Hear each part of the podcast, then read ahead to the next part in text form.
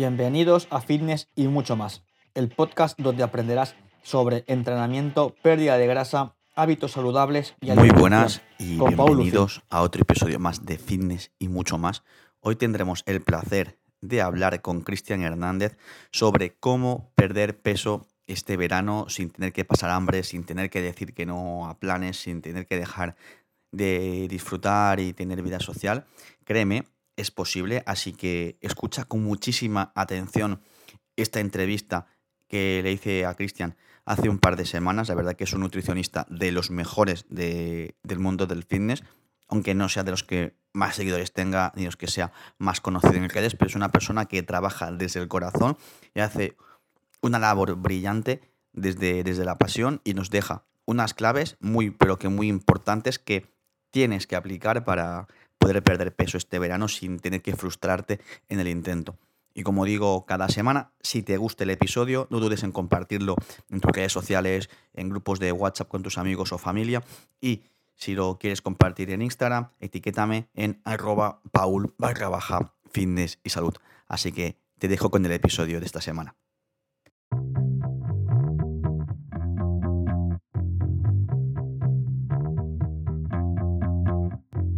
¿No? ¿Cómo va el día? Muy bien, todo bien. Con muchas ganas de poder aportar al máximo mi granito de arena en este directo y bueno, pues sobre todo eso, con muchas ganas. Bueno, Cristian, antes de entrar en materia, la gente no te conoce, la gente quiere conocerte. Si no, es como... Siempre pongo el ejemplo de las parejas. O sea, está muy bien que veas a la chica guapa en la discoteca o en la calle, pero si no sabes ni cómo se llama o ni cómo te llamas tú, pues hombre, hay que hacerle un poco el acercamiento. Y bueno, ¿quién es Cristian? ¿Dónde vive? ¿Con qué valores comulga? Cuéntanos un poquito sobre ti, Cristian. Muy bien, pues yo soy Cristian Hernández, tengo 23 años y bueno, me dedico a la nutrición deportiva, sobre todo enfocada a la composición corporal, ya sea aumento de masa muscular, pérdida de grasa y mejora del rendimiento. Y bueno, pues mi objetivo es ayudar al máximo número de personas con el objetivo de que sean felices, que disfruten del proceso desde un enfoque totalmente flexible y bueno, pues sobre todo al final soy de los que piensa que la flexibilidad da la adherencia y bueno, más que nada esa es mi presentación. ¿Y por qué te decidiste al mundo de la nutrición y alimentación y no... tipo una ingeniería o estudiar filosofía? ¿Por qué? ¿Qué te llamó para decidirte, me tengo que dedicar a esta área? Pues principalmente porque me defino como una persona que le encanta ayudar a las personas a sentirse bien consigo mismas, a conseguir sus objetivos. Y bueno, al final la nutrición es algo que siempre me ha apasionado. Desde bien pequeño, el entender el qué hay que comer, por qué hay que comerlo, cuándo, cómo hay que comerlo y bueno, sobre todo eso, el poder ayudar a las personas desde la nutrición y el entrenamiento. La verdad que es muy importante y ahora entraremos ya directamente en materia para que la gente se lleve información útil desde el primer minuto.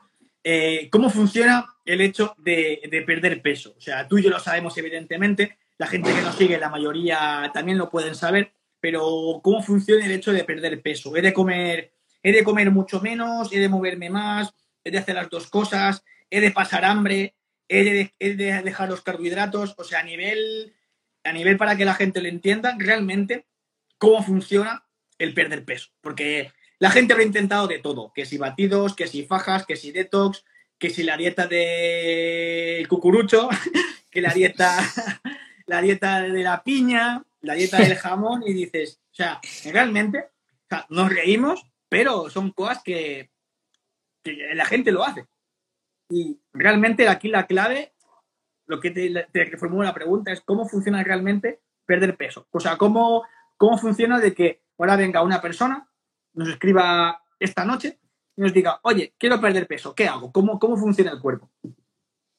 Pues bien, principalmente... Para cualquier objetivo, lo primero es tener ganas y lo segundo, no vas a perder peso por hacer 200 abdominales ni por dejar de comer carbohidratos, ni por dejar de comer grasas. Lo que va a generar la pérdida de peso y de grasa es llevar un déficit calórico, un control adecuado de los macros, ya sea proteínas, hidratos de carbono, grasas. Y al final, para mí algo muy importante en la pérdida de peso y de grasa es que te tienes que permitir fallar. Te tienes que permitir fallar. Sobre todo, ¿a qué me refiero con esto? A que el intentar ser perfecto es un error muy común que veo a menudo con mis clientes, y es que el intentar ser perfecto al final va a acabar haciendo que dejes tu objetivo, que dejes en este caso la pérdida de grasa, porque no somos perfectos, porque tienes que permitirte fallar. Y al final, respondiéndote a tu pregunta, lo principal es generar un déficit calórico, ser más activo, aumentar tu NEAT en tu día, realizar actividad física, no solamente realizar cardio, también realizar fuerza. El entrenamiento de fuerza es fundamental para generar un déficit calórico. Evidentemente, esto no quita que no hagas cardio. Evidentemente, se pueden compaginar ambos estilos de deporte, y siempre y cuando separándolos de la mejor manera posible para que no creen interferencia. Pero sobre todo, lo principal, manejando el estrés también. Al final, el estrés impide la pérdida de grasa, es así. También descansando lo mejor posible. Al final, el manejo del estrés y el descanso son dos pilares fundamentales, tanto en pérdida de grasa como en ganancia de masa muscular, me da igual cuál sea el objetivo, son súper importantes. Al final, si tú no descansas, evidentemente no vas a rendir en tu día a día, no vas a tener energía, evidentemente no vas a rendir en esos entrenamientos para generar ese déficit calórico.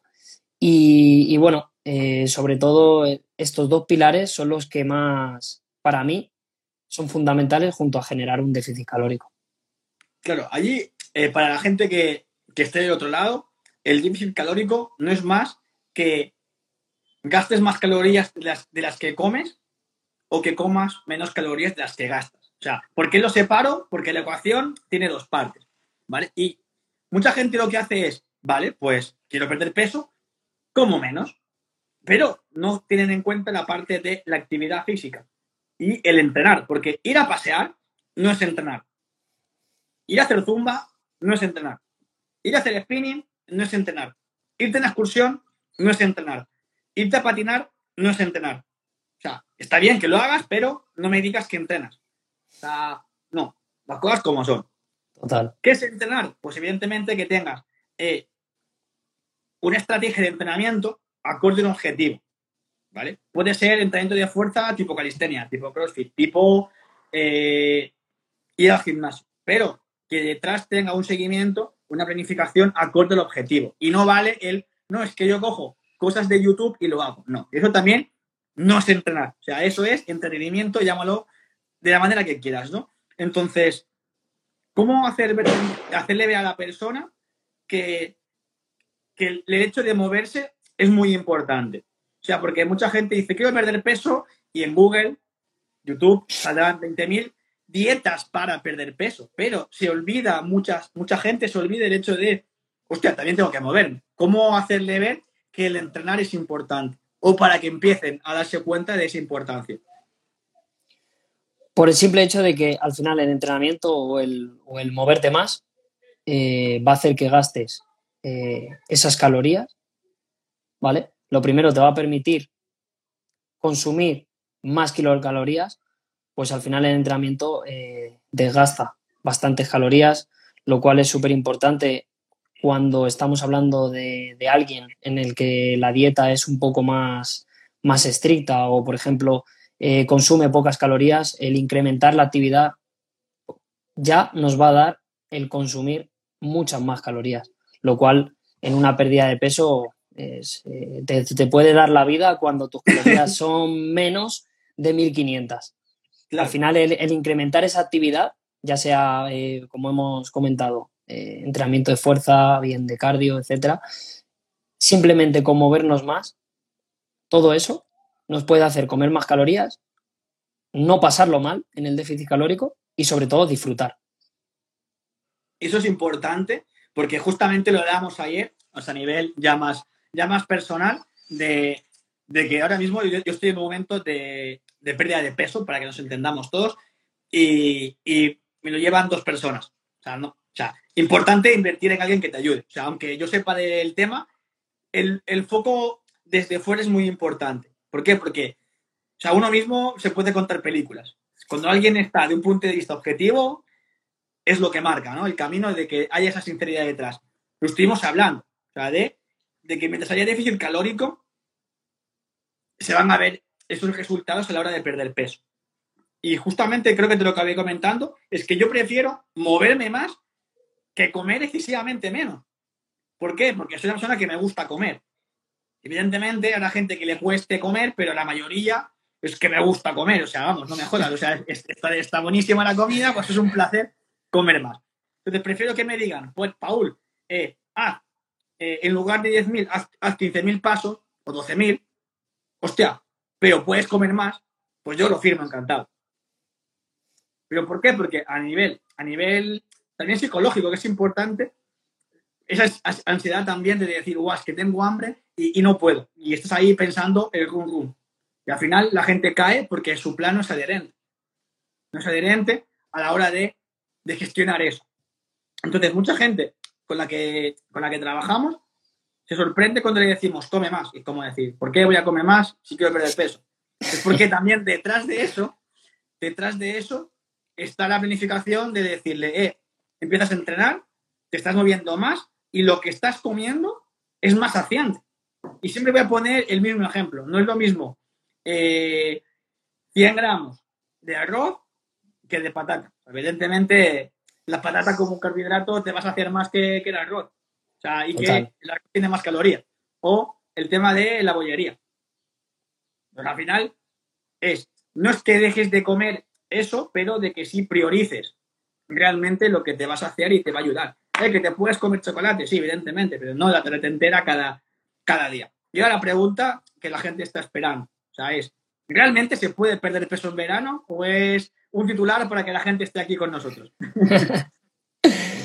Pues te voy a responder de forma sincera y concisa, y es que claro que se puede perder peso en verano. De hecho, es algo que desde mi punto de vista te puede facilitar esa pérdida de peso. ¿A qué me refiero con esto?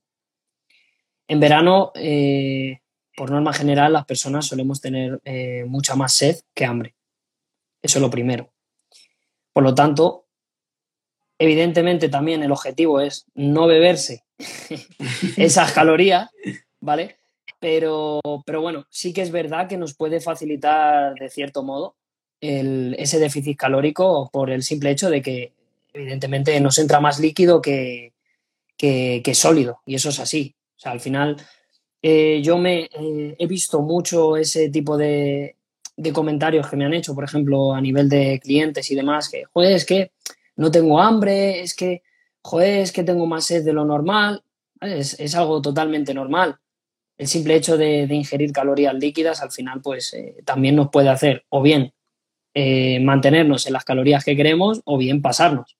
Al final es importante tener cierto control de lo que estamos consumiendo. Al final yo soy de los que piensa que si no puedes cuantificar algo es muy difícil que lo controles.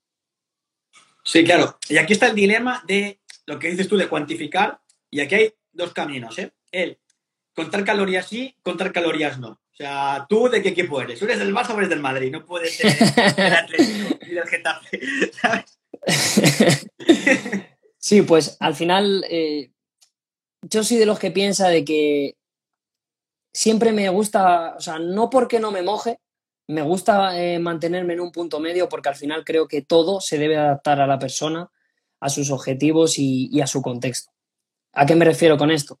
Pues mira, por ejemplo, si a ti te crea un problema, te crea cierta ansiedad el estar contando calorías, el estar pesando los alimentos, bueno, pues creo que por el simple hecho de que ya cuides tu alimentación, entiendas qué es lo que debes priorizar en tu día a día, qué es lo que debes priorizar a largo plazo, pero que ya el simple hecho de saber eso correctamente y saber por qué debes hacerlo y cuándo y cómo debes hacerlo, ya vas a generar un déficit calórico.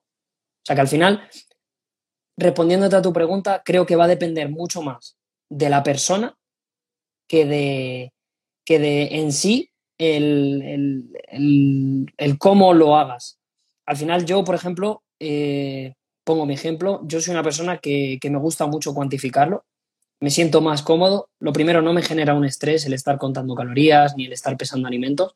Por lo tanto, en mi caso, perfectamente se pueden cuantificar y se pueden pesar los alimentos. Ahora, también te digo, he tenido clientes que sobre todo pues le generaba cierta ansiedad el estar pesando los alimentos, el estar controlando tanto las calorías, el estar pesándose tanto a diario, y al final mi objetivo no es que les genere ansiedad, mi objetivo es que ese plan se adapte totalmente a ellos.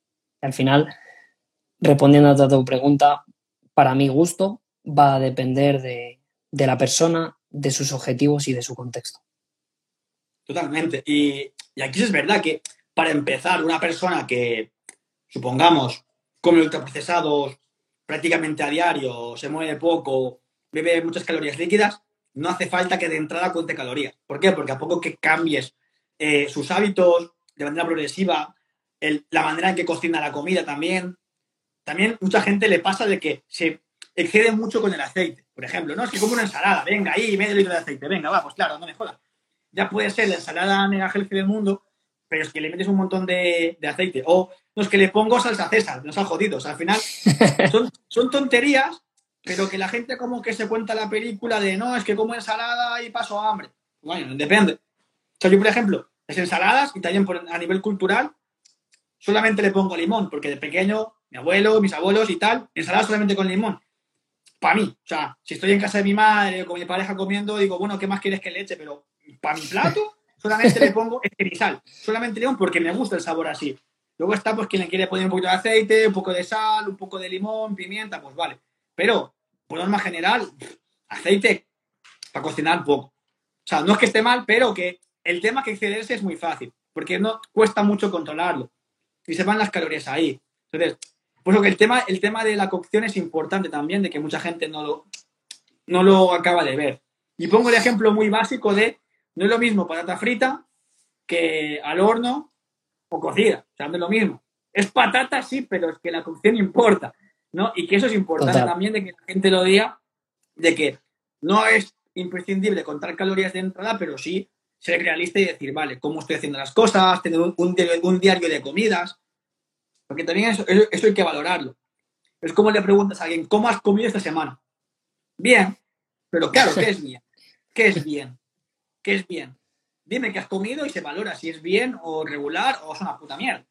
Ahora sí, tocando ya la época del verano, justamente ya viene en época de fiestas del pueblo, que si vacaciones, que si San Fermín, que si la tomatina. Claro, en verano está bien, hay menos hambre, hay más sed, pero también a nivel social hay más dificultades. ¿Por qué? Porque hay más eventos, más tiempo también para sociabilizar en la calle, en las terrazas. O sea, ¿cómo afrontarías este verano, o el que sea, ¿no? Otro verano, a nivel social, el equilibrio entre llevar un buen estilo de vida saludable y que logres perder peso y también disfrutar de tu tiempo libre, tu familia, tus seres queridos? ¿Cómo consigues conciliar eso? ¿O es imposible? Porque igual hay gente que cree que es imposible. Bueno, no. Resumiendo, no es imposible. Yo pienso que nada es imposible. Y bueno, pues, ¿cómo afrontarlo? Al final, el ser humano vive relacionándose. Es decir, pienso que no hay que frenar el relacionarse, el juntarse con amigos, con familia, con novia, etcétera, salir a comer sin remordimiento. Al final, a la semana, supongamos que comemos alrededor, podemos multiplicar, hacemos 3 comidas más o menos al día, multiplicamos 3 por 7, 21. Perfecto, 21 comidas. De esas 21 comidas, dudo que salgas toda la semana a comer. Comes 2 fuera, normalmente. 2, 3. Bueno. Supongamos que comes esas 2, 3. ¿Crees que por comer 2 o 3 veces fuera de casa vas a tirar el progreso de esas otras, de esas restantes 19? Eso es algo que la gente tiene que tenerlo en mente. Al final el ser humano necesita relacionarse. Y es así. Y eso no nos tiene que impedir, o sea, es decir, nuestro objetivo no nos tiene que impedir el relacionarnos. No. Hay que entender que cuando vamos a comer fuera, prioricemos, en cierta medida, prioricemos aquellos restaurantes que a lo mejor pues, tengan una carta más variada. ¿A qué me refiero con variada? Por ejemplo, las formas de cocinado. Sobre todo que tenga opciones pues, lo más nutritivas, ¿vale?, posible. ¿A qué me refiero con esto? Por ejemplo, métodos de cocción, métodos de la plancha, al vapor, etcétera.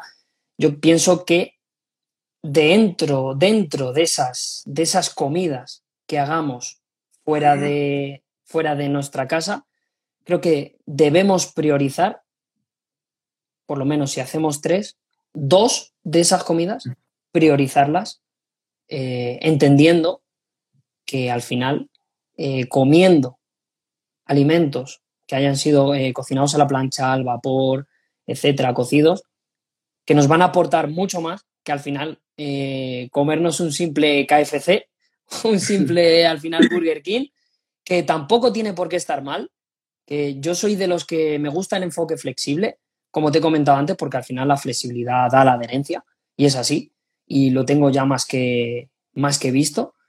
Pero sí que es verdad que debemos entender qué hay que priorizar y por qué hay que priorizarlo. Al final, en verano, como comentaba Paul, es más fácil, en cierto modo, el justificarnos esa pasada de calorías. No, bueno, es que he salido con mis amigos, es que he salido luego con mi familia, es que me he tomado un helado en la playa, me he tomado un sorbete de limón, y al final todo eso creemos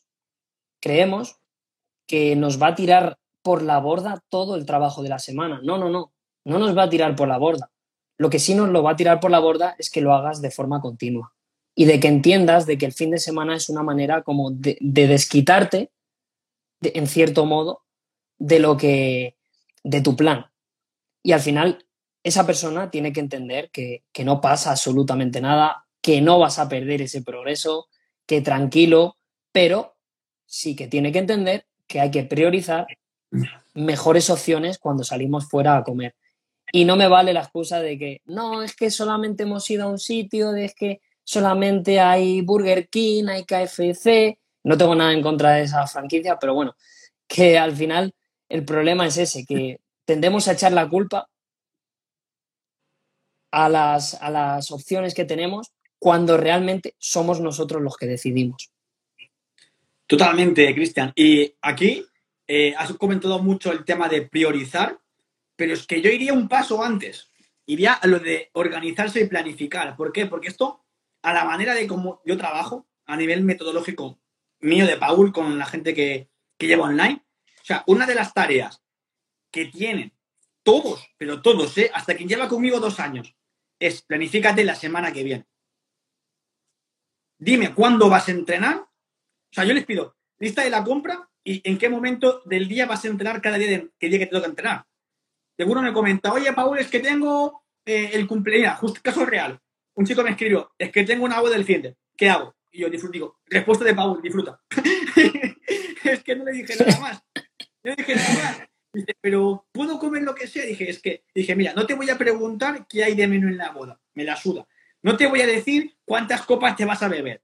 O sea, es una persona que lleva haciendo las cosas bien, lleva conmigo 2 meses. Lleva haciendo las cosas bien 2 meses.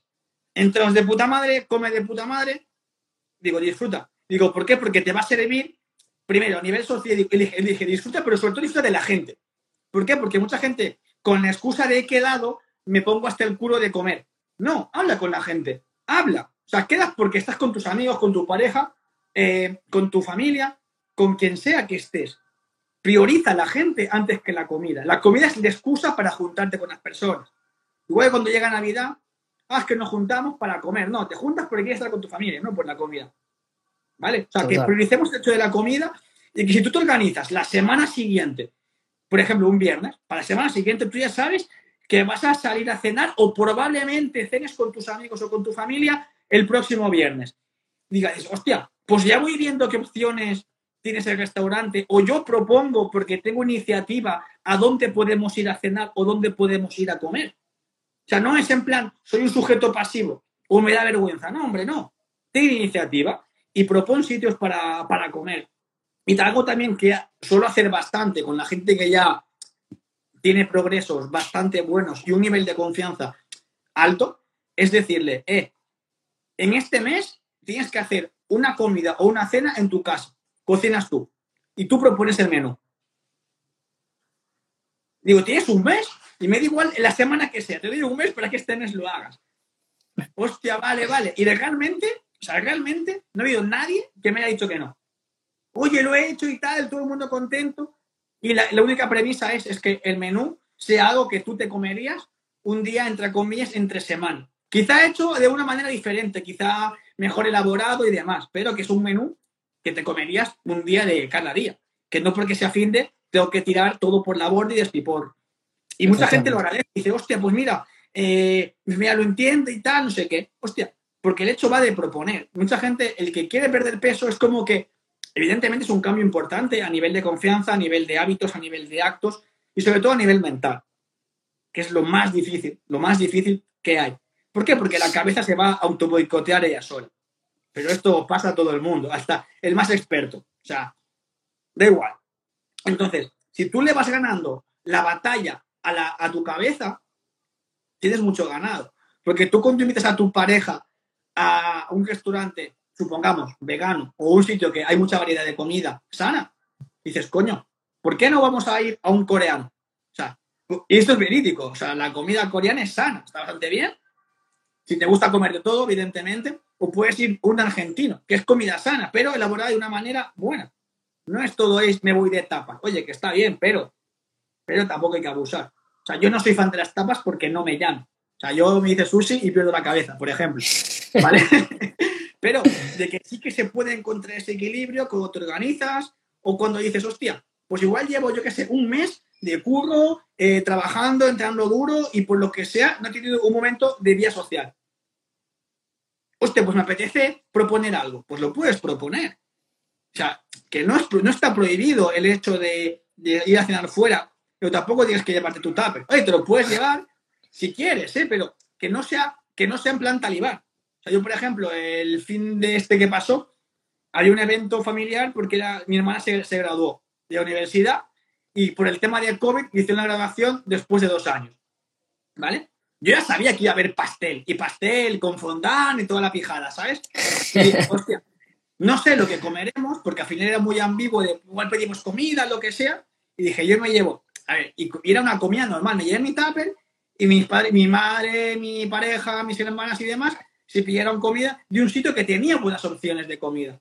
No estaban mal, pero dije, yo no me la quiero jugar, digo, porque yo voy con la idea de coger un trozo de pastel, pero claro, igual un trozo son 2 trozos, no se sabe. Dije, no me quiero cohibir del pastel. Pero es una estrategia de que yo ya sabía que ese día podía pasar eso. Si lo planificas, no pasa nada. Y luego el día siguiente, día normal. O sea, no es de compensar nada. Mucha gente piensa, no, es que ayer me comí una hamburguesa, hoy tengo que hacer el doble de pasos.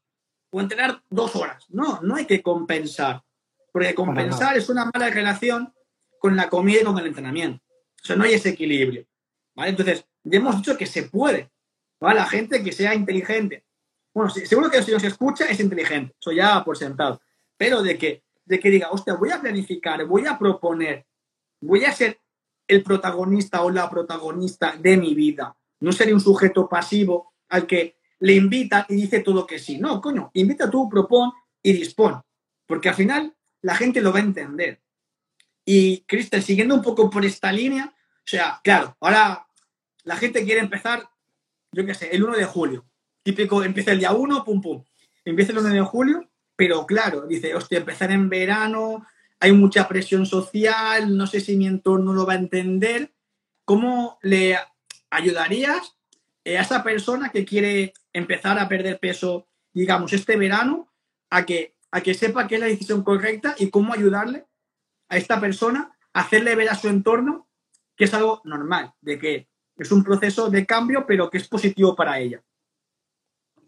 Pues bien, lo primero que yo suelo recomendar en este tipo de casos es que antes de empezar, ya sea con su objetivo, en este caso perder peso, antes de empezar, que se lo comunique a sus familiares, que haya totalmente comunicación entre ellos, para que entiendan el por qué elige priorizar ciertas comidas, en el caso de cuando salen, por ejemplo, fuera a comer, el por qué propone, como tú dices, el anticiparse, ¿no? El anticiparse y proponer, oye, en vez de ir a un Burger King, ¿qué os parece si vamos a un restaurante argentino, como has dicho tú? Al final, el proponer, al final yo creo que las personas tendemos a por así decirlo, en cierta manera, a suponer. Y creo que es un problema. Creo que al final la comunicación, el hablar, creo que es fundamental. Creo que al final, para que tu entorno te entienda, te apoye y te ayude, creo que al final tienes que hablar con ellos. No tienes que perder la vergüenza, tienes que perder el miedo. Al final tu familia o tus seres queridos jamás te van a juzgar. Al revés, siempre van a estar para ayudarte. Y por eso mismo yo recomiendo siempre que antes de empezar, ya sea con tu objetivo en este caso, pérdida de peso, pérdida de grasa, que se lo comentes.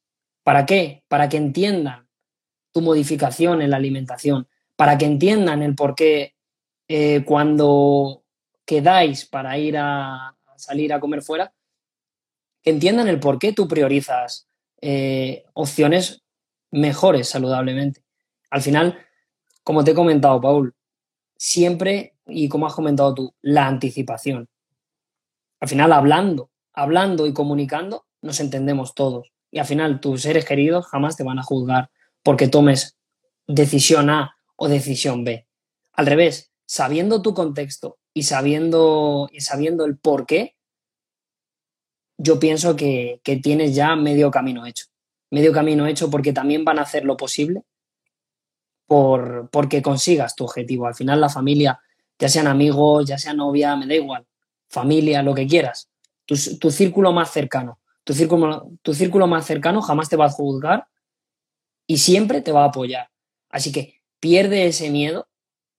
Pierde ese miedo a decir, oye, es que ahora estoy en una etapa de pérdida de peso. Coméntaselo. No tengas miedo. No te van a juzgar. Te van a ayudar. Y al final te van a entender. Y esa presión social se va a eliminar, se va a disipar. Y en caso de que ocurra, tú eres el dueño de tus actos, no las personas. Tú eres el que decides si quieres comer A o quieres comer B, pero tú eres el que decides y eso debes grabártelo en la mente. Tú eres el dueño de tus actos y de tu vida y tú debes decidir y debes evitar que la gente te presione o los típicos comentarios que se suele escuchar cuando, por ejemplo, estás en pérdida de peso. Joder, ¿te vas a comer una pizza? ¿No estabas a dieta? Pues sí, por eso mismo me la puedo permitir. Hay que ser, yo creo que al final la clave es ser fuerte mentalmente. ¿Cómo soy fuerte mentalmente? Sabiendo el por qué hago realmente y el por qué quiero cambiar. Al final, si tú no sabes por qué quieres cambiar, es muy fácil que te afecten esas críticas. Es muy fácil que te afecte la presión social. Pero para ello, debes hablarlo con esas personas. Debes decírselo. Oye, mira, estoy queriendo perder peso porque estoy cansado de levantarme en mi día a día sin energía, sin ganas, subir 4 escalones y estar cansado, mirarme al espejo y no ser feliz. Esa persona te va a entender. Si te quiere, te va a entender. Y si no, te equivocaste de persona. Totalmente. Y es importante, o sea, que si el objetivo es quiero perder peso para ver menos abdominales, es tan válido como el que sea por salud o el que sea porque se quiere ver más segura y tener más autoestima. O sea, todo el objetivo es válido porque no está haciendo ningún mal a nadie, ¿sabes? Yo iría más allá. O sea, yo, en ese sentido, sí, evidentemente, cuando la gente que me viene noto que le falta esa confianza, como dices tú, hay que ser fuerte mentalmente, le diría, mira, seguro que el que te dice, hostia, vas a perder peso y te comes una pizza, es un gordo. Hablando claro y mal.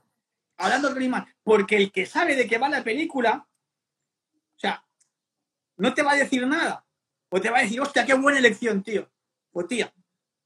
¿Por qué? O sea, es que es verdad. O sea, ¿por qué? Porque el desconocimiento, la gente asocia a perder peso, pasar hambre, pasarlo mal, pasar penurias. No, tío, no estamos en época de guerra en España como para decir, hostia, hay que pasarlo mal, hay que pasar hambre. O sea, no. No. La mayoría de personas tienen acceso a Internet y no pasan hambre. O sea, puedes comerte una pizza, una hamburguesa, irte a un japo o yo qué sé. Pero que también lo que iba a decirte es que es eso, de que no nos dejemos influenciar por comentarios negativos. Y justamente lo dije ayer en una de las historias que digo, la gente mediocre te va a decir no puedes, porque en sí mismos reflejan eso. Y va a quedar muy vendehumos o muy frase motivacional, pero es que, sinceramente, le digo a la gente, digo, ¿tú aceptarías consejos, yo qué sé, de coche a alguien que no es mecánico? O sea, yo no tengo ni puta idea del coche, sé que tienen embrague, las ruedas, tengo el carnet caducado, y esto no es mentira, lo tengo que renovar, pero por tenerlo, lo tengo que renovar, pero es que no tengo ni papa de coches, es como, yo no soy mecánico, no tengo ni puta idea, no me voy a meter en eso, háblale al que sepa, ¿sabes? Y se dedique a eso, o haya trabajado de eso, pero la gente habla mucho de, no, ahí te vas a poner a perder peso ahora en verano, hay que vivir la vida. Vale, yo vivo la mía a mi manera, no me hinches las bolas. Yo que en ese sentido animo a la gente que trabaja conmigo a decir, ¿y tú qué le dirías a esa persona que te está tocando las narices? ¿Sabes? Más que nada, cuando hay esa videollamada de las primeras semanas y tal, les doy ese mensaje. Y como que se ríen. Digo, pero que te gustaría decírselo. Digo, quizá algún día se lo digas. Digo, simplemente el día que tú te veas de puta madre, ya no te van a decir nada y te van a decir, hostia, qué bien te ves, ¿cómo lo has conseguido? Porque es lo típico, lo que el meme este que hay en internet de primero te critican, luego te envidian y luego te admiran, pues un poco en esa línea. Porque es real, esto pasa. O sea, yo me acuerdo cuando empecé a entrenar, la primera vez que fui a un gimnasio fue con 16 años y porque estaba aburrido en verano. Digo, bueno, no voy a estar en lugar de irme a hacer cosas que hace la gente de mi edad, fumar porro y esas mierdas, pues digo, voy al gimnasio, yo qué sé. Y luego ya voy a jugar a la Play con algún colega. Pues iba al gimnasio. Luego ya, cuando me lo decidí tomarme en serio, hace 10 años, comentarios de personas, guau, es que te vas a poner fuerte, te vas a poner grande. Le digo, es que es la idea. Es la idea. O sea, es la idea. Y alguno le decía, guau, lo vas a estar 2 meses y lo vas a dejar. Y le digo, ¿a que no? ¿Sabes? Y en ese momento dije, voy a ser cauto, pero por otro pensaba, es que apostaría a lo que sea para que sepan que no lo voy a dejar. Al final, Paul, la crítica habla más de la persona que la lanza de a la persona a la que se la lanza. Es decir, si yo, por ejemplo, te critico a ti, digo, es que, Paul, tío, estás todo el día comiendo bien, macho, es que madre mía, es que no vas a lograr tus objetivos, es que estás muy delgado, es que estás muy grande ya físicamente, es que al final habla más de mí que de ti.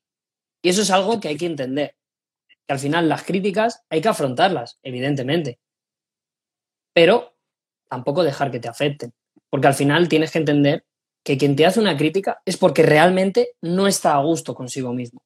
Es así, yo pienso así.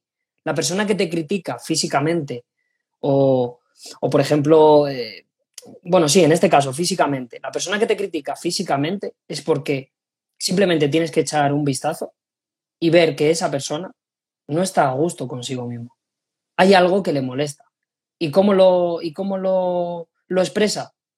Criticando a la persona que, por ejemplo, en este caso, pues, o está feliz o está logrando sus objetivos, porque es más fácil criticar que tomar acción. Y al final ese es un problema que mucha gente tiene, que al final es el otro día lo comentaba un compañero nuestro, nuestro compañero Rafa, que es muy fácil ver los toros desde la barrera, claro, ¿vale? Antes que meterse al ruedo. Y eso es muy fácil. Y eso es algo a lo que estamos sometidos hoy en día, a esa presión social que tanto daño hace, para quien no sabe afrontarla. Al final es importante, en este caso nuestro trabajo, Paul, que debemos preparar a las personas con las que trabajamos a que entiendan que la crítica, al final, depende más de la persona que de nosotros mismos, y que no tenemos que tomarlo en cuenta, y que no por la crítica que nos hagan debemos desviarnos de nuestro camino.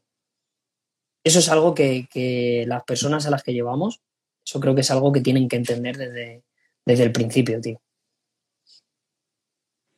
Sí, y que esto no se va del tema, pero es más que nada para que la gente también a nivel mental lo entienda, ¿vale? Que nunca quien esté haciendo más que tú tendrá tiempo para criticarte.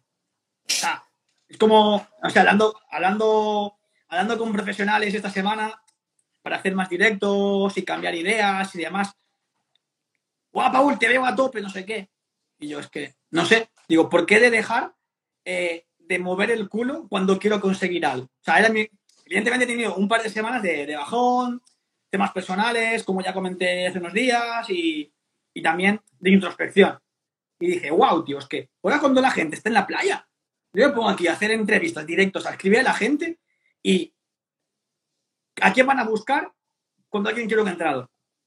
Pues a mí. O sea, ¿por qué? Porque es el que ha estado mostrándose siempre, ¿no? El hecho de decir, vamos a hacerlo. O sea, ¿por qué? Porque para mí es importante el hecho de dar ejemplo, ¿sabes? Pero la gente tiene que ver eso, de que quien esté haciendo cosas de verdad no tiene tiempo de ir al vecino y criticarle lo que hace. O sea, no tiene tiempo y no le interesa. O puede tener tiempo, pero lo invierte en cosas más interesantes o más productivas. Te pongo el ejemplo de cuando mi madre, ahora ya no lo hace, veía el Salváme. Digo, ¿quieres dejar de ver esto? O sea, ¿qué te aporta la vida ajena? No, es que me entretiene. Y yo, pues ponte una peli, yo qué sé. O sea, la queja, la crítica, el morbo vende.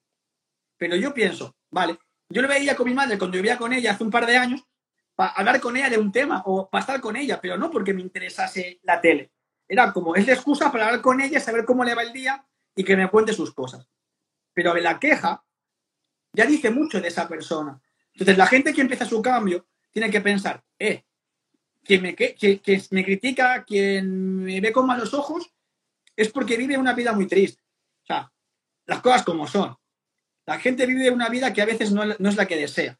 Entonces, hay que trabajar para que cada uno se sienta feliz o a gusto, más bien, con lo que quiere hacer, ¿sabes?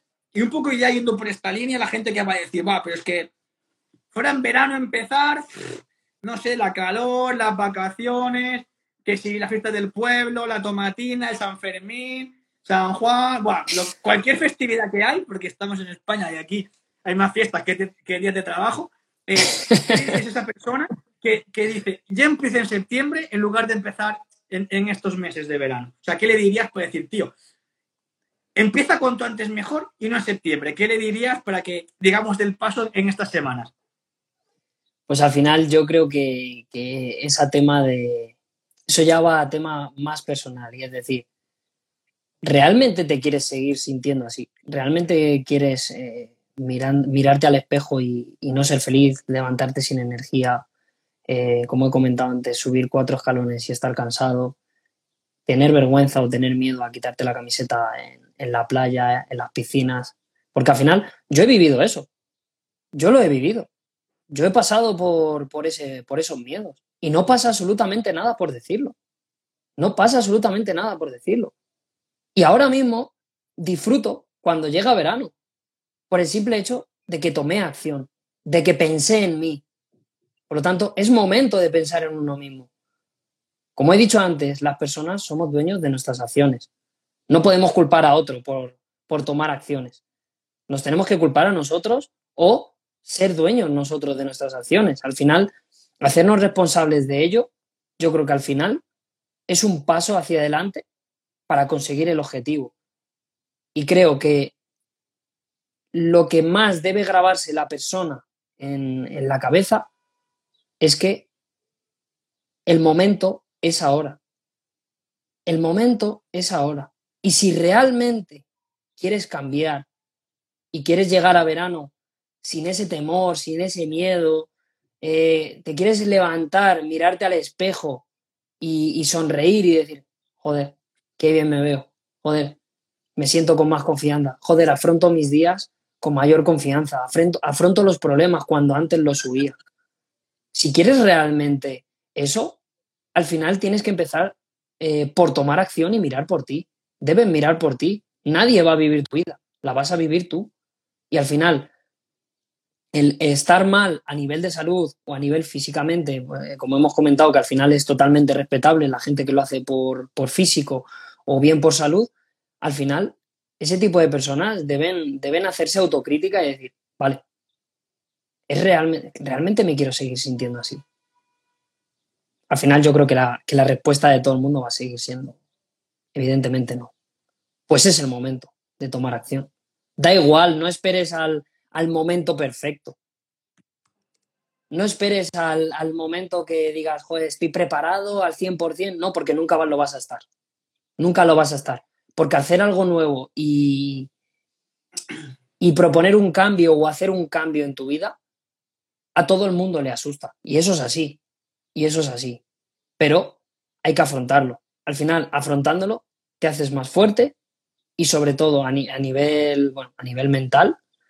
Y al final es lo que va a hacer que logres tu objetivo, el afrontarlo y, evidentemente, asesorado por un profesional para saber cómo afrontarlo. Y, sobre todo, saber y querer el conseguir tu objetivo, el no seguir sintiéndote como te sientes. Al final es un momento de hacer autocrítica y decir, vale, voy a conseguir más haciendo que esperando al momento perfecto, porque es que nunca va a llegar el momento perfecto. Si esperas el momento perfecto para empezar algo, permíteme decirte que jamás lo vas a lograr, jamás vas a conseguir ningún objetivo. El momento es ahora. Y el simple hecho de tomar acción ya es un paso enorme hacia conseguir tu objetivo. Es un paso enorme que has avanzado por tu camino.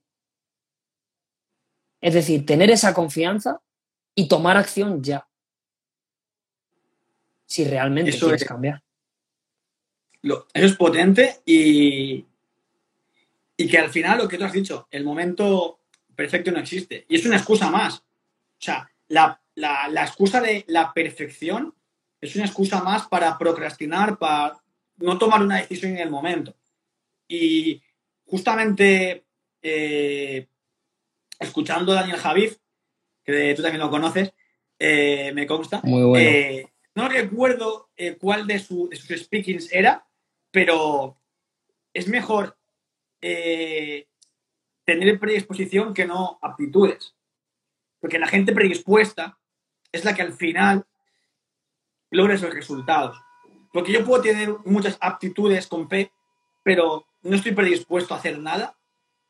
Pues, oye, no voy a progresar, no voy a mejorar, pero si estoy predispuesto, seguro que en el camino mejoro, tengo aptitudes. Pero esto es aplicable a la vida y sobre todo el hecho de esa introspección, que yo creo que es un punto importante a la hora de hacer un cambio. Y mucha gente dice, no, es que me da miedo dar el paso. Y es normal. O sea, todos tenemos miedos en el día a día, pero que el miedo no nos paralice. Y le digo, vale, tienes miedo, pero o sea, ¿qué es lo peor que puede pasar si intentas perder peso y no lo consigues? Por tu cuenta. ¿Qué es lo peor? Pues que no pierda peso. Vale, te quedas igual. Y es ganar experiencia. Vale. ¿Y qué es lo mejor que pasaría si consigues perder peso con un profesional? ¡Buah! Pues que pierdo peso, me veo mejor en el espejo, voy a la playa sin complejos, me pongo el bikini, me pongo los tejanos, tengo más confianza, tengo más autoestima, más seguridad de mí misma, soy otra persona. Vale, ¿cuál es el problema? ¿Dónde está el riesgo? El beneficio es muy grande y el riesgo es muy pequeño. O sea, evidentemente hay un camino, pero hay que mover el culo, empezar, y que esa sensación de me veo tan bien en el espejo y me siento orgullosa de mí misma, llegará, pero paso a paso. O sea, no es, tengo un entrenador, me apunto un día al gimnasio, hago un día la dieta, entre comillas, y ya estoy, vamos, de puta madre, perdió 10 kilos en un día. No, las cosas no van así. Porque también pasa que hay gente que tiene mucha prisa. Es un proceso progresivo y que tú disfrutas, pues oye, lo vas disfrutando en el sentido de, en el espejo, con las comidas, con tus amigos, oye, lo vas contando y eres feliz. Y mucha gente cree que el hecho de entrenar y de cuidarse es algo estético. Oye, sí, porque es algo que se ve por los ojos, pero va más allá, va con la persona y es desarrollo personal. Y mucha gente va a decir, no, es que yo me quiero como soy, el físico no importa. Vale, sí. Tú me dices que el físico no importa y yo te pregunto cuántas veces te ves al espejo. Si no te importa, no te mirarías nunca.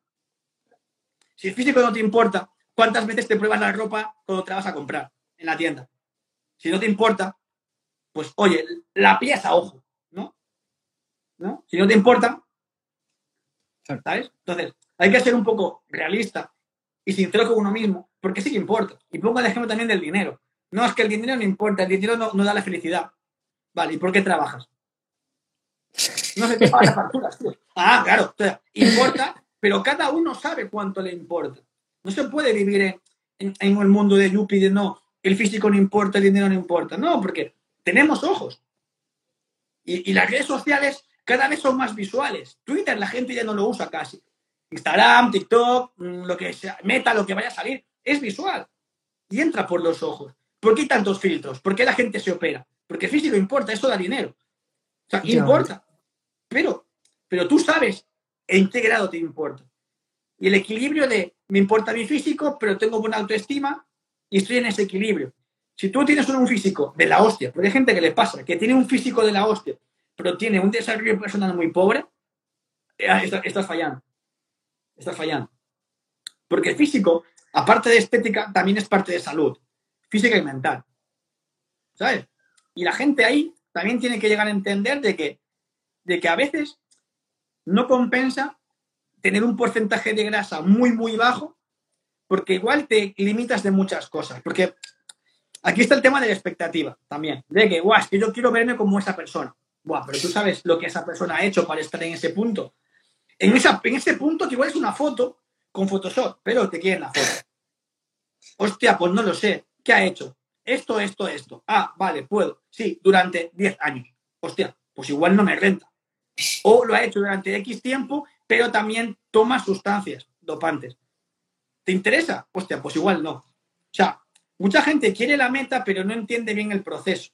Entonces igual ahí también reduce sus expectativas. Entonces es importante que haya ese equilibrio de estética, salud y también el desarrollo personal, que como hablamos hace creo que un mes más o menos, que estuvimos ahí hablando 3 horas, que sea, sí. Y yo tenemos buen feeling. El desarrollo personal va a estar ahí. Pero porque el entrenamiento, el hábito y la alimentación te van a llevar ese desarrollo. O sea, mucha gente me dice, no, es que entrenas porque te gusta. No, entreno porque tengo disciplina, pero no porque me guste. O sea, ayer, por ejemplo, salí de entrenar, el entreno fue de putísima madre, pero va, salí con un hambre brutal. Y me dice mi novia, vamos al súper. Y yo pensando, guau, si se voy al súper, igual me compro mierdas. Y yo, vale. Digo, ¿pero qué vamos a comprar? Me dice, guau, pues desodorante, cosas de higiene para la casa y alguna cosa que creo que falta de comida. Digo, yo compré esta mañana comida, no falta nada de comida, creo. Y dice, vale. Y en el súper digo, vale, ¿qué vas a coger? Que yo te lo cojo. Ya por faena, digo, es que ellos te van... Claro, pasas por el pasillo de los dulces y de cosas y dices, te apetece, porque tienes un hambre de locos. Pero yo pensé, le dije, Paul, es emocional, tienes hambre, pero no te apetece esto. Wow, llegué a casa y la foto que subí, piña con crema, de puta madre. Sano, me apetecía, pero también a nivel mental superé la barrera de me apetece chocolate porque era lo que tenía en el supermercado. Te bombardean con eso. Entonces, ¿podía comer chocolate? Sí, pero dije, Paul, tienes que ser fuerte contigo mismo. O sea, demuéstrate que realmente eres fuerte. O sea, que no digo que esté mal comer chocolate, ¿eh? Otra cosa es que diga, como chocolate porque me apetece. Y soy consciente de que me apetece, no como antojo. Y eso a nivel emocional, ¿eh?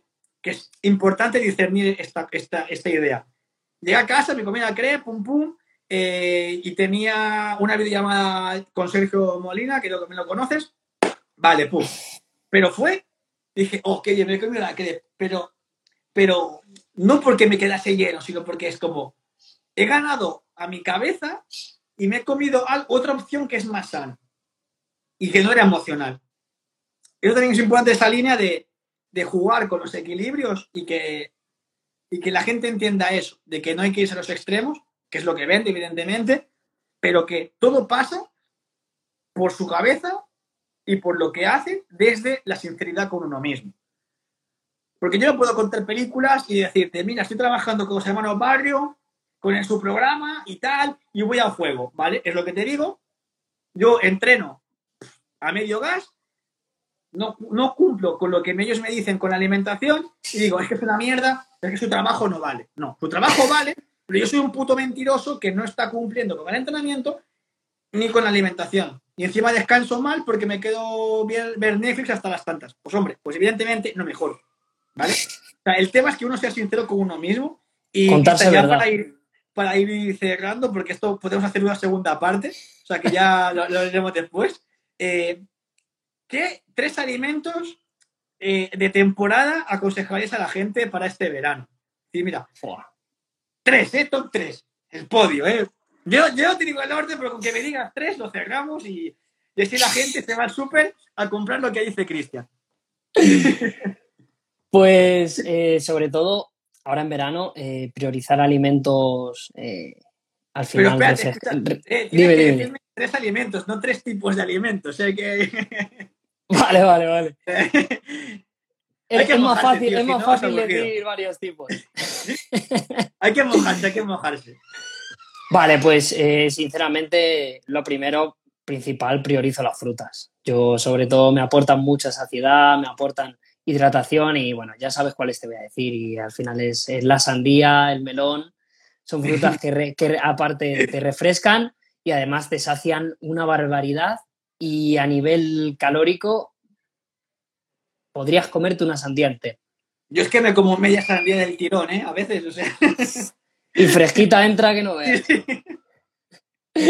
Y bueno, pues otro alimento así... Te queda uno, ¿eh? Sí, otro alimento así que yo priorice mucho o que yo, para mí, es bastante asequible. Al final es un básico de toda la vida, de casi todas las cocinas españolas y al final es la patata.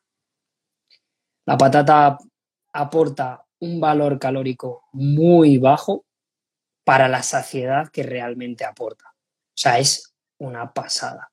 Es decir, yo priorizaría sobre todo la patata a nivel de hidratos de carbono en la dieta cuando noto que, por ejemplo, no estoy teniendo la saciedad que yo quiero.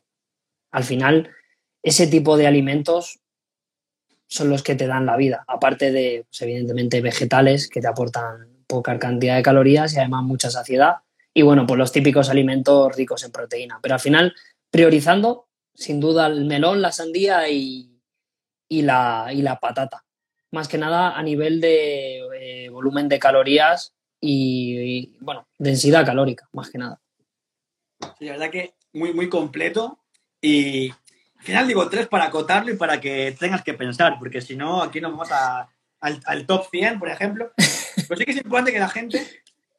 pierde ese miedo a comer fruta, que eso también da para otro episodio, que ya lo hablamos también, no sé si lo conoces a Yerai Vidal. Sí. Seguro que sí. Sí. Tuve una entrevista con él hace un par de meses y hablábamos del tema de la fruta, que fue el tema estrella, y me contaba cada anécdota que dices, hostia, tío, o sea, muy surrealista todo, que la verdad que sí que hay que darle una vuelta al hecho de se puede perder peso en verano si tomas decisiones inteligentes desde la sinceridad con uno mismo. Que está muy bien el hecho de quererse como uno es, pero no todo vale. O sea, no todo vale. Me quiero como soy, pero me sobran 20 kilos. Pues hombre, tanto no te quieres. O sea, ahí soy bastante cabrón en ese sentido de que dices que te quieres, pero no te lo demuestras. Efectivamente. Es como, yo qué sé, o sea, la vida en pareja. Vives con tu novia, la quieres mucho, te quiero mucho, pero, yo qué sé, le gritas, cocinas para ti solo, no le haces comida para ella también. El no demostrarse. No, es que yo la quiero mucho, pero se lo demuestras, tío. Demuéstraselo, ¿sabes? Pues lo mismo contigo, no, es que yo me quiero mucho. Y cada día me tomo un Coca-Cola con un croissant rellena de chocolate. Pues, hombre, pues tanto no te quieres. Tanto no. Yo es que me quiero mucho como soy, pero no entreno nada y encima me quedo viendo OnlyFans hasta las 3 de la mañana. O sea, venga, va, el combo completo, ¿no? Entonces, y ahí la pregunta sería, perdona, Paul, que te corte, y ahí la pregunta sería, ¿realmente te quieres tanto? O, perfecto. O ¿por qué? Es para ti quererte. Eso es. Porque, pues claro. Entonces, ¿por qué tienes miedo a que llegue verano? ¿Por qué no te quitas la camiseta en la playa? No te quieres tanto. Es importante contarse verdad a uno mismo. Es importante contarse verdad a uno mismo, sobre todo cuando quieres progresar. Al final, ya te lo comentaba hace tiempo, que yo, por ejemplo, tampoco había practicado el autoconocimiento en ese sentido. Y es algo súper importante cuando quieres crecer. Da igual en el ámbito en el que te encuentres. Si tú quieres crecer, debes ser totalmente sincero contigo mismo. Porque al final es muy fácil decir, como tú dices, sí, me quiero mucho. Ya, te quieres tanto. Entonces, como tú has comentado, ¿por qué te tomas un cacaolat con un croissant relleno de chocolate? ¿Por qué no te miras al espejo? Claro. Es importante contarse verdad. Sin camiseta. Porque claro, sin camiseta. Claro. Es que ahí lo importante que es eso, lo que hemos dicho de contarse mucha verdad. Y esto ya lo dejaremos para la segunda parte, que igual de aquí un par de meses la hacemos para que haya un espacio y la gente vaya digiriendo, porque esto parte de que esto es para toda la vida, ¿no? Y que están hasta aquí y nos conocemos desde hace mes y medio, un poco más, y hay mucho feeling y buen rollo y tal, y le dije, oye, iré a Madrid a un concierto a diciembre, pues a ver si nos vemos, pum, chip, pum. Pero ¿a qué me refiero? De que cuando te cuentas verdad, tienes que estar preparada o preparado para todo. ¿Por qué? Porque todos nos contamos mentiras para tener una coherencia, entre comillas, en nuestra vida. Yo pues no, yo soy muy valiente. Vale, sí, ¿a qué tienes miedo? Y no vale decir la muerte. Porque es la típica y todo el mundo ha de morir. Y yo pienso, no tengo miedo a la muerte porque sé que me llegará como a todo el mundo y como no la puedo evitar, ¿qué más me da? Pero sí puedo decidir cómo llegar a mi muerte. O sea, es importante, ¿sabes? Puedo llegar camino A, como mi abuelo, que falleció hace un par de años, justo en época de COVID, tuvo un accidente en casa, falleció porque no tenía sitio en el hospital, murió en casa, vale. Pero era un hombre de 95 años, 96, que era muy activo, entrenaba y demás. O el camino B, todo lo contrario, mi abuela, que falleció la semana pasada, y una persona que lleva enferma 50 años y murió con 88. ¿Qué camino quiere Paul tomar o quiere Cristian tomar?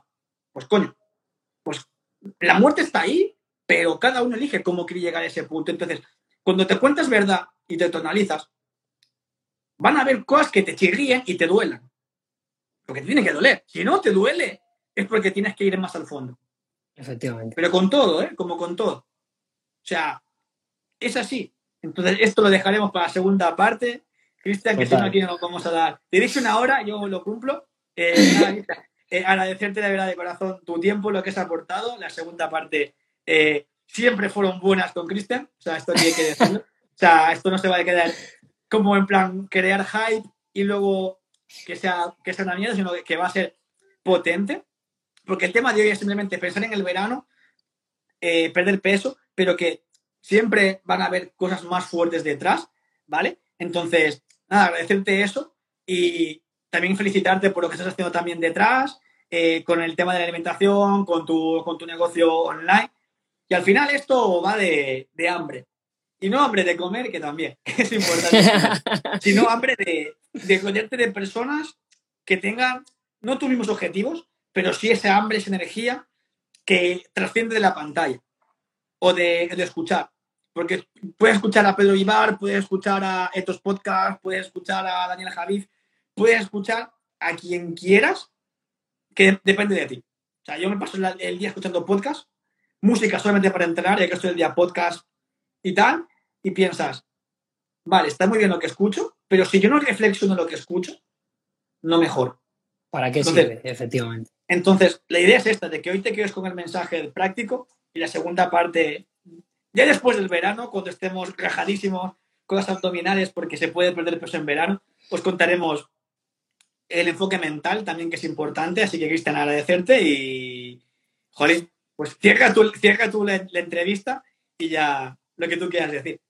Pues lo primero, mandar un mensaje sobre todo a todas esas personas que pretenden tener todo o buscar el momento perfecto para empezar algo y decirles que no, que el momento perfecto nunca va a llegar, que tomen acción hoy, que se cuenten verdad, que sean sinceros con uno mismo, que valoren más los pros y los contras de seguir en esta situación o querer cambiar y sobre todo que las opiniones externas jamás te desvíen de tu camino. Pues al final lo que hemos comentado, quien te critica habla más de él que de ti. Y sobre todo, pues un placer el haber podido estar aquí compartiendo un poquito de charleta de las nuestras. Es un placer enorme y sobre todo poder aportar a todas las personas nuestro pequeño granito de arena desde aquí. Y bueno, que no vale solo con aportarlo, no vale solamente con recibirlo, como dice Paul, que hay que ponerlo en marcha y bueno, en caso de que no sepáis cómo ponerlo en marcha, pues dejaros asesorar por un profesional y al final evitaréis el perder el tiempo realmente, el evitar estrategias en las cuales no conseguiréis vuestros objetivos y os frustraréis y sobre todo que os contéis mucha verdad y os dejéis asesorar siempre, siempre por un profesional. Evitar charlatanes, que hay muchos, evitar este tipo de personas que os venden antes un suplemento que antes que preocuparse realmente por vuestra salud. Así que, bueno, pues un poquito menos que nos queda ya para la segunda parte, que estoy encantado de poder tener esa segunda parte y seguir aportando mi granito de arena. Y bueno, también darte la enhorabuena, Paul, por todo el trabajo que haces desde tu negocio online. Me pareces un profesional como la copa de un pino, así de claro. Y te animo a que sigas así, que nos animo a los dos a que sigamos ayudando a las personas, sobre todo desde un enfoque profesional y sobre todo a seguir cambiando vidas. A seguir cambiando vidas, que creo que al final es lo que nos mueve a ambos, el ayudar a las personas y sobre todo a que se sientan felices consigo mismos y, joder, que disfruten de la vida, que es corta. Hay que disfrutar. ¿Y qué mejor manera que disfrutar que estar saludable? Totalmente. Y con esto cerramos porque ha quedado bastante potente y ya verás que la gente le va a gustar cuando lo vuelva a escuchar. Cristian, un placer y hasta la próxima. Un placer. Nos vemos, Paul. Chao. Chao.